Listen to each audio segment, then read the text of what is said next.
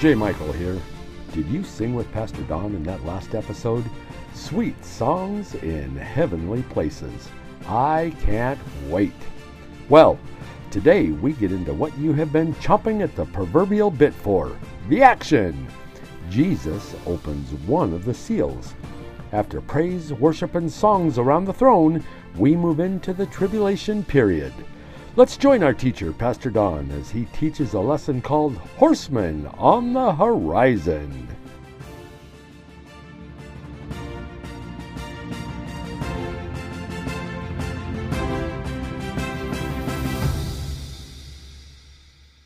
Thank you, Jay Michael. Here we are back again talking about horsemen on the horizon. This is a very, very interesting and quite honestly a bit uh, scary lesson uh, as we get into the tribulation period. I'm going to read Revelation 6 1 through 8, um, and uh, then I'll pray and we'll get into it.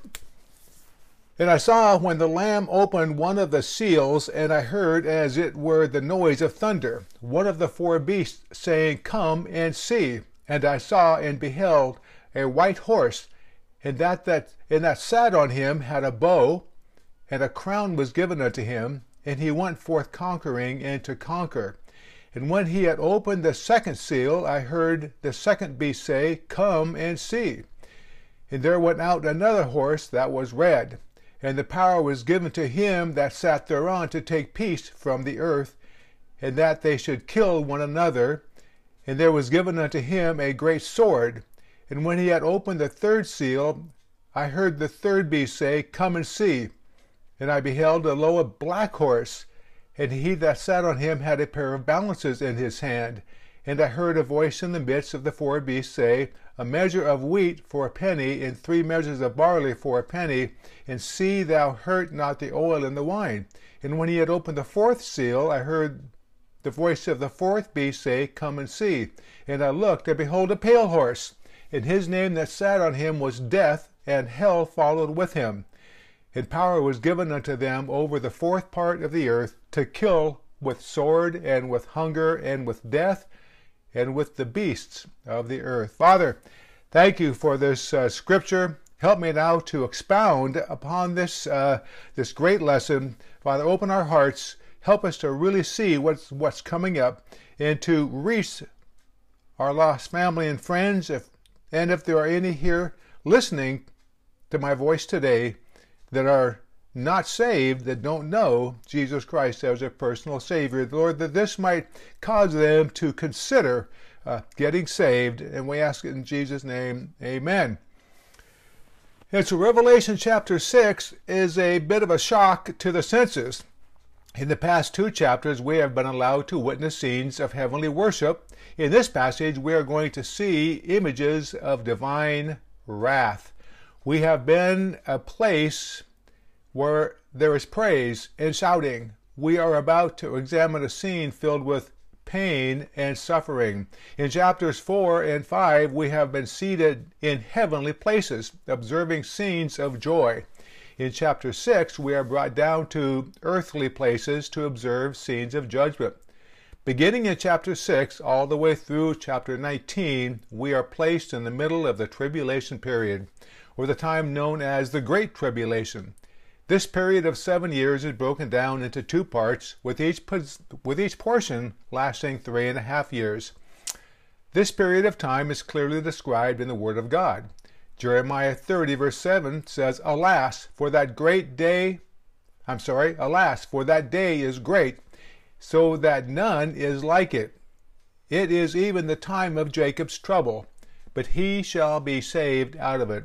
And then Daniel 12, verse 1 says, And at that time shall Michael stand up, the great prince which standeth for the children of thy people. And there shall be a time of trouble, such as never was since there was a nation, even to that same time. And at that time thy people shall be delivered, every one that shall be found written in the book. Matthew 24, 21 through 22. For then shall be great tribulation, such as was not since the beginning of the world to this time, no, nor ever shall be. And except those days should be shortened, there should be no flesh no flesh be saved, but for the elect's sake those days shall be shortened. So in this passage in our in our scripture, we see the seven seals on the book of the in the hand of the Lord Jesus begin to be broken one by one. As the seals are opened, a series of divine judgment is poured out upon the earth and those who dwell on the earth. The four seals that we will consider in this message describe events that will take place during the first three and a half year portion of the tribulation. We are about to witness a time of destruction, devastation, and death that can hardly be comprehended by our mortal minds. These verses describe events that will take place on the earth after the church has been removed in the rapture. The world we are about to see is a world that has no gospel witness. There are no Christians, no gospel singing preaching, no peace. This is a world that is in rebellion against its Maker, and it is a world that stands on the brink of terrifying judgments. We are told in verse 1 that when the Lamb opens the first seal, there was a noise of thunder in heaven. Just as thunder signals the approaching of a storm, this heavily, heavenly thunder indicates that a storm is about to be unleashed upon this world, and that it is almost beyond description. So let's examine these verses together, and I'm going to try to preach about the horseman on the horizon. Let's study some of what a lost world will face during this tribulation period. And let me say a note.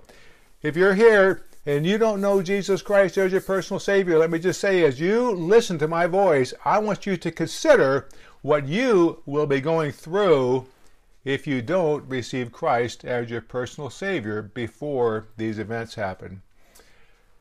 Moving on, we see in verse 2 the white horse of deception. There are some who read this and say the rider is Jesus himself. They cite the similarities between these verses and those in Revelation 19, verses 11 through 16, which we'll get to some weeks from here. While there are some similarities, there are many, many more differences. The man on this horse is not Jesus Christ. He is the Antichrist. And let me explain why this man cannot be Jesus. It is Jesus who is breaking the seals in Revelation 6, verse 1. How can Jesus be in heaven opening the seals and riding this white horse at the same time? This rider wears a crown. Jesus wears many crowns. This rider wears a Stephanos, which means a victor's crown. His crown is a prize. Jesus wears many diadems, the many crowns of the King of Kings and Lord of Lords. The writer in these verses has a crown given unto him. This man was appointed a king by men. This writer is given a crown that he has earned. Jesus wears his crowns not because he has earned them, but because of who he is. He is the King of Kings by birthright. Jesus is not given a crown. Jesus gives crowns, as we learned in Revelation chapter 2. This rider carries a bow. Jesus carries a sword. The similarities between this rider and the Lord Jesus indicate that this man is the Antichrist. We're going to learn more about him as our study progresses. For now, it is important to note that he is not, Jesus is not, I'm sorry, the devil, the Antichrist, is not Jesus Christ. I got my uh, tongue twisted there. Anyway, now we know who this man is not. Now let's see if we can find out who he is. It says he is a man of peace. You will notice that this writer has a bow in his hand, but he has no arrows. This implies that he will conquer the world without bloodshed. He will accomplish this by providing the answer to the problems faced by the world today. Let me just say this Are there a few problems in the world today? Do we need somebody to step in and solve these problems? oh, this man. Anyway, he comes on a white horse, bringing a promise of peace to this world. When the Antichrist comes, he will come with the solution for the world's problems. And there'll be many, many people today that will be looking for a man with the solutions to the world's problems. He will come with an explanation concerning the disappearance of all Christians. Remember, this is after the rapture of the church. He will come with a plan to bring peace to this world. When he comes, the world will fall at his feet and honor him as their ruler. He comes as a savior to a world desperate to be saved. Our world is in a state of turmoil. If you don't believe that, pick up a newspaper, listen to some radio, watch some TV. We are in a world of turmoil, and things are only going to get worse. Historian Arnold Toynbee said, We are ripe for someone who can promise to give peace and to give tranquility to the earth. We will deify that individual if he comes. Well, he is coming, and the world is going to love him at first. The problems that face our world today, wow, most of the turmoil centers on the nation of Israel. Iran, the Palestinians, and the rest of the Arab world desires to wipe Israel from the face of the earth. When the Antichrist comes, he will have the solution to the problem, and he will establish a peace plan that will satisfy the world. He is a man of power. We are told that he went forth conquering and to conquer. We are also told that a crown was given to him. By whatever means he uses, the Antichrist will be given the key to the world. The leaders of the nations of earth will bow at this man's feet and grant him the right to rule over the entire world. They have denied this right to the King of Kings. They have denied it to the Savior of men. They have denied it to the Son of God. But they will grant that privilege to this child of hell. He is a man of pretense. The problem with the Antichrist is that he is not a man he appears to be. He portrays himself to be one person when he is in fact another person altogether. He comes riding a white horse. The world is programmed to trust the man on a white horse. He's a good guy. He comes portraying himself as a man of peace. He will appear on the world stage promising peace, safety, and prosperity. But he will be the most evil, dictatorial ruler the world has ever seen.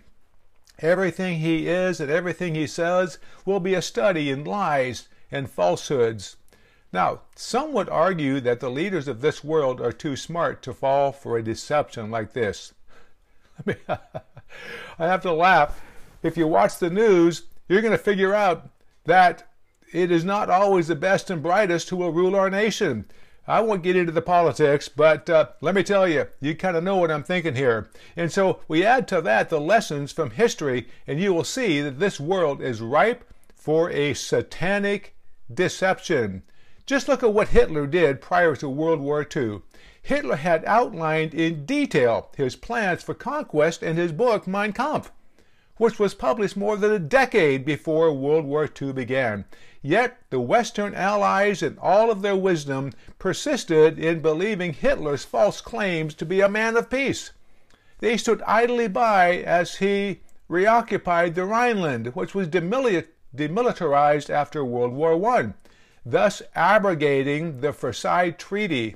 Then he annexed Austria and the Sudetenland and Czechoslovakia. British Prime Minister Neville Chamberlain, oh, what a smart guy he was, met with Hitler in Munich in 1938. When he came back to England, he triumphantly waved a piece of paper that contained, contained a pledge of peace from Adolf Hitler, which he claimed guaranteed peace. Winston Churchill rose in the House of Commons to declare that England had suffered a total, unmitigated defeat, and he was shouted down by angry members of Parliament. The deception was nearly universal. Only after Hitler invaded Poland in 1939 did the Allies acknowledge the truth. By then, it was too late. The Antichrist will be the same and do the same, only on a worldwide scale. This world, my friends, is ripe for such a person to step into center stage. And so we looked at the white horse of deception. Let's look at the red horse of destruction. The second horse and rider appears. This horse is red. Red is the color of fire and blood. Fire has the power to devour and destroy. And when the fires of this war are unleashed upon this earth, there will be bloodshed on an unprecedented level. This seal unleashes a time of war such as the world has never known. The peace is broken. The peace instituted by the Antichrist seems to be pretty short lived. War breaks out all over the world. Of course, this is what Jesus said would happen during the tribulation. Matthew 24, 6 and 7 says, And ye shall hear of wars and rumors of wars. See that ye not be troubled, for all these things must come to pass. But the end is not yet. For nation shall rise against nation, and kingdom against kingdom, and there shall be famines and pestilences and earthquakes in divers places. He also warns men about putting too much stock in the cries of peace that are bantered about by the politicians and rulers of this world. 1 Thessalonians 5 3 For when they shall say peace and safety, then shall sudden destruction come upon them, as travail upon a woman with child, and they shall not escape. Can you imagine a world that knows no peace? I mean, no peace at all? In every corner of the globe, violence and war is going to rage. That is the world that every lost sinner will face during the tribulation. And I'm going to say it again and it again and it again. If you don't know Christ as Savior, these are the events that you are going to go through. And if you're a child of God, you need to warn your family and friends that these are the events that they're going to go through. Encourage them to listen to these lessons. I don't want anybody to go to hell. I really don't. And these lessons are provided not just for enlightenment and encouragement for our born again family of God listeners, but it's a message of warning. And we want to warn the lost. Oh man. Anyway, moving along. We see the planet is brutalized. This writer is given a great sword. The word great refers to the extent of the warfare. It will be worldwide in its scope. The word sword refers to the short swords carried by the Roman soldiers. These swords were used in hand to hand combat and were quite effective in putting the enemy to death. When Antichrist first steps onto the world stage, he will be hailed as a great man of peace. But after he is given the reins of power, he displays his true colors. After men allow him a place of prominence and power, he will demand absolute power. When this happens, many of the powerful countries of this world will rebel, and the world will experience war on a scale that it has never before witnessed. During World War II, some 50 million people died worldwide. That number will fall far, far, far short of the millions and millions, even billions, who will die during the wars that will rage during this period of time. It is during this period that Russia and her allies will invade Israel in fulfillment of Ezekiel 38 and 39. Their armies will be defeated by divine intervention, and Israel will burn the weapons of warfare for seven years. You can read that in Ezekiel 39, verses 9 and 10. The conflicts will not end here. However, the wars spawned by Antichrist will rage on, one after the other, until Jesus, the Prince of Peace, returns in power and glory. Imagine a world, a world consumed by war. Nations will fight against nations. Race wars, class wars, and religious wars will abound. That's already started today. The groundwork has been laid. Peace will be elusive for everyone everywhere. The world is ripe for war today. Add to that the fact that there will be no mothers, no fathers, and no churches praying for the soldiers in the wars. There will be no preachers taking the gospel to men dying in foxholes. This will be a time of war fought without God, without Jesus, and without hope.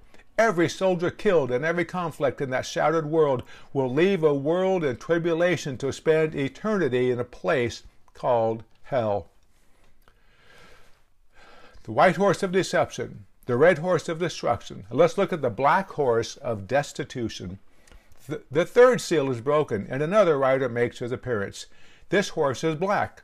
Black is a color associated with famine. Lamentations 5:10 says, Our skin was black, like an oven, because of the terrible famine. Famine always follows in the aftermath of war. Thus, worldwide wars will spawn worldwide famines. Jesus spoke of this in Matthew 24 7. For nation shall rise against nation, and kingdom against kingdom, and there shall be famines and pestilences and earthquakes in divers places. This will be a time marked by shortages. The rider on this horse has in his hands a set of scales. This indicates that the tribulation period will be marked by severe shortages in the necessities of life. Apparently, the famines will be so severe that food and other basic necessities will have to be rationed. And we know nothing about that in our day.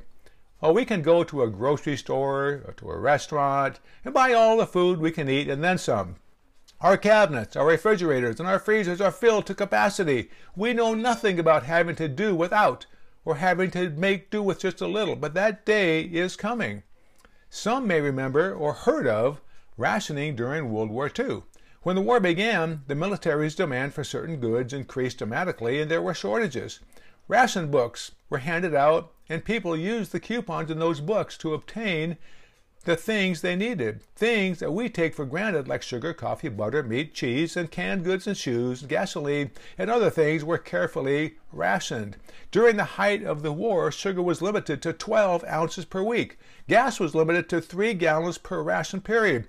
Coffee was rationed at one pound for a five year week. Can you imagine coffee rationed at one pound for a five week period? I drink one pound of coffee in two days. I can't imagine that. But my parents told me about this rationing. Uh, it was not fun.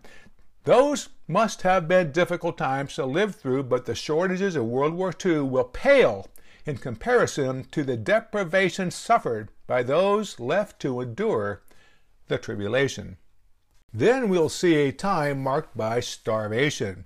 Verse 6 tells us something of a problem that will exist during that time. A biblical measure would be enough food to feed a grown working man for one day. A penny refers to the denarius, which was a day's wages. Wheat is the food from which bread is made. Barley was used primarily to feed livestock, and at times it was consumed by the very poor. Here's the image. A man will work all day just to be able to buy enough food to feed him, or he can work all day just to buy enough food fit for an animal to feed three people. Think about what this means. People will have to make some hard choices.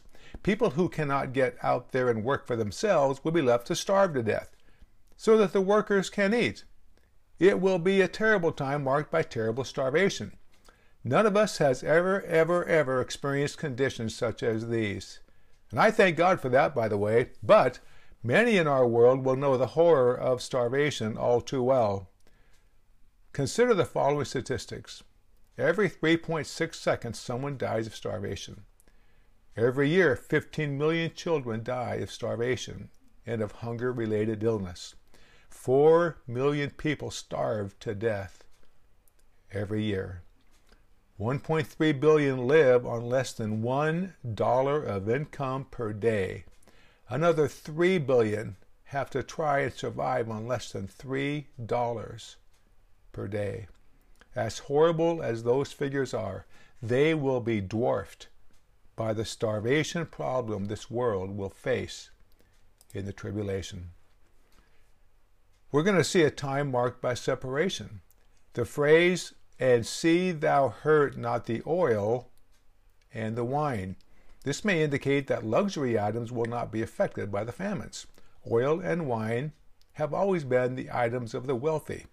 Oil is used in the manufacture of cosmetics, and alcohol has always been associated with the high life.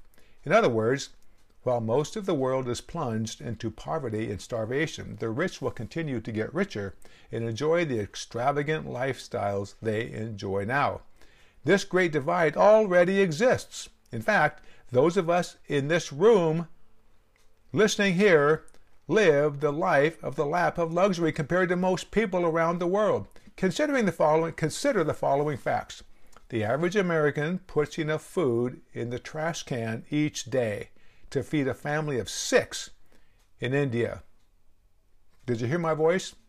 We Americans put enough food in the garbage that will feed a family of six in India. I guess that makes sense when mom used to tell me, Donnie, clean up your plate. There's people starving around the world. I guess that made sense. For the price of one missile, one missile, a school full of hungry children could eat lunch every day for five years. One missile. Throughout the 1990s, more than 100 million died from illness and starvation. In those, those 100 million deaths could have been prevented for the price of 10 stealth bombers, or what the world spends on its military in two days.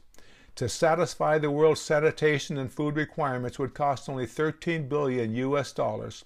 This is what the people of the United States and European Union spend on perfume each year. The assets of the world's three richest men are more than the combined gross national product of, of all the least developed countries on the planet. Did you hear what I said?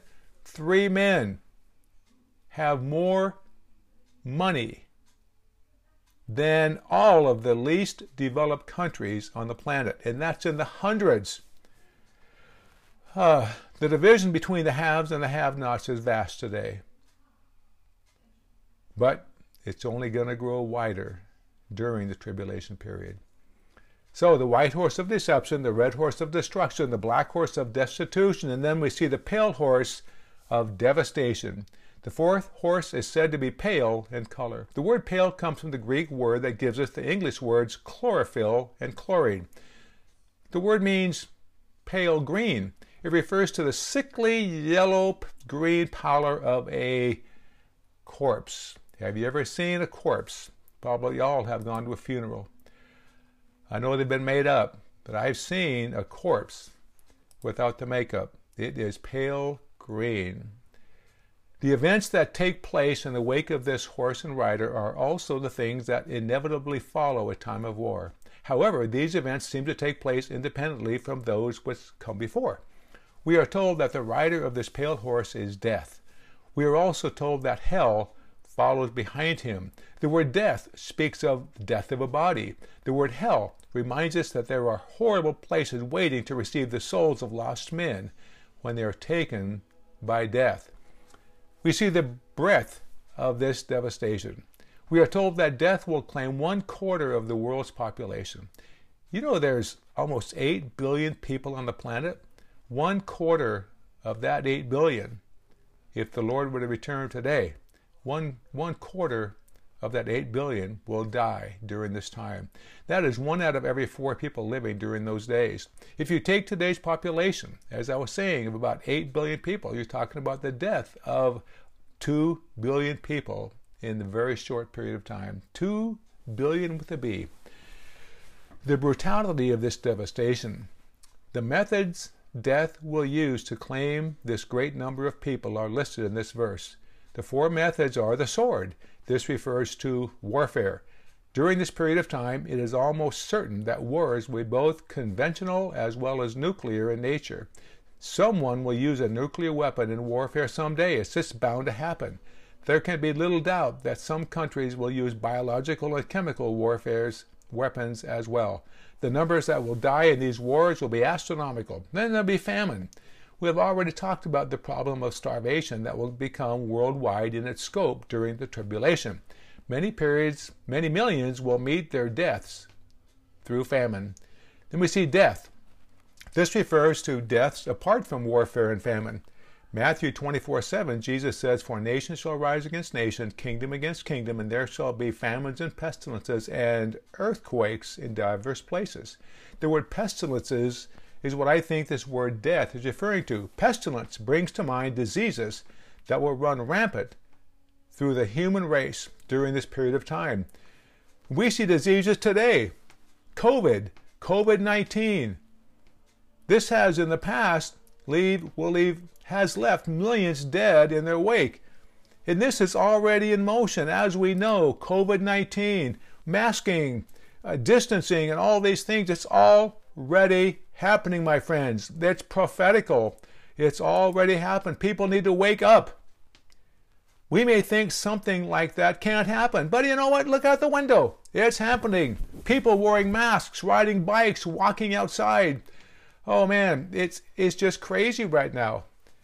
Again, I don't want to get into the politics of all this, but oh, think back to the Spanish influenza outbreak during World War I. 25 million people died with the flu in a world overnight. There was no intercontinental air travel. Three times more people died of the flu during World War I than actually died in the fighting. An outbreak of that sort in our world has the potential to kill hundreds of millions of people in just a few short weeks. An outbreak like that would shut down society as we know it and would bring many more to a place in starvation. Then it said beasts. Animal attacks will account for many deaths. The word beasts, the word beasts can refer to small animals, whereas rodents. The Bible does not say specifically, but it could be referring to rats with this phrase. Consider this information concerning rats. With all the warfare, the death, and the carnage, the rat population of this world will explode exponentially. One breeding pair of rats can produce five litters of between eight and nine offsprings every year. If 95% of the rat population in a given year is destroyed, they can replenish their numbers within one year. Rats are a nasty animal. I ran into a lot of rats in my time.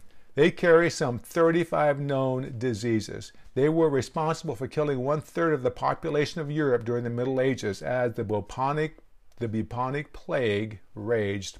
Rats carry typhus, which has killed nearly 200 million people during one 400 year period. Rats destroy some $1 billion in food in the United States each year. Well, that's a lot. You know, when I read these things, I'm struck by two thoughts. First, I praise the Lord that I am saved by His grace. I don't have to worry about these things. Don't listen to people that say that we as Christians are going through the tribulation. That's nonsense. I can prove that over and over and over again in God's Word. Just something as simple as Noah's Ark, a picture of the rapture. My friends, if you're a born again Christian today, don't worry about going through these things. Pray, pray, pray for your lost loved ones and family and friends and neighbors. Pray for them. But we will not go through these events. And we should praise God for that. None of us knows how bad things will get before the Lord Jesus will come again, but it's going to be bad. We are already seeing the beginnings of some of these things in our world. I praise the Lord that I'm leaving here before the bottom falls out. Second, I grieve for those who don't know the Lord. I've got family and I've got friends and acquaintances, people who come in and out of buildings, stores, and restaurants. They're lost and lost neighbors and people we meet every day who do not know Jesus. All of these things, all of these people will be left behind to face these things. All they have to look forward to is a life of pain and misery here in an eternity in hell. That breaks my heart, and it should motivate us to get out and win the lost to Jesus. We this should motivate us, and we should get out. Go soul winning. We go out every Saturday we knock on doors and we try to tell people about these things. Yes, the majority reject it, but that's on them. I want them to know what's going to come up. Here's the invitation. If you're not saved, please come to Jesus and look to Him for your salvation. If you are out of His will, please come back to Him so that He can use your life as a light for His glory. If you have people on your hearts that need to be saved, bring them to Jesus and pray for their souls.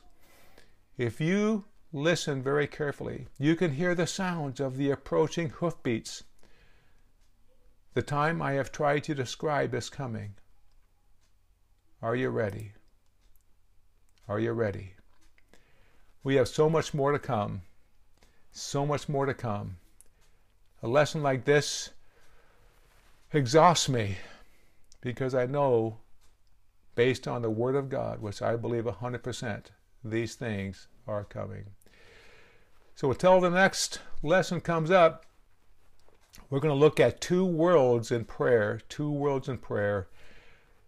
We need to be praying, my friends, and we're going to talk about that next time. Until then, keep looking up and listening with a shout.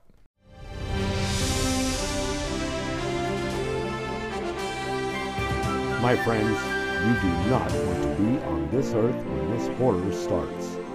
Forget not, these are real events happening in real time. Are you saved today? Are you trusting in a little ditty of a prayer you said when you were a child?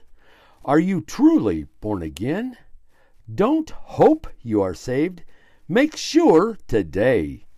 In our next episode, we will catch our breath and learn of two worlds in prayer.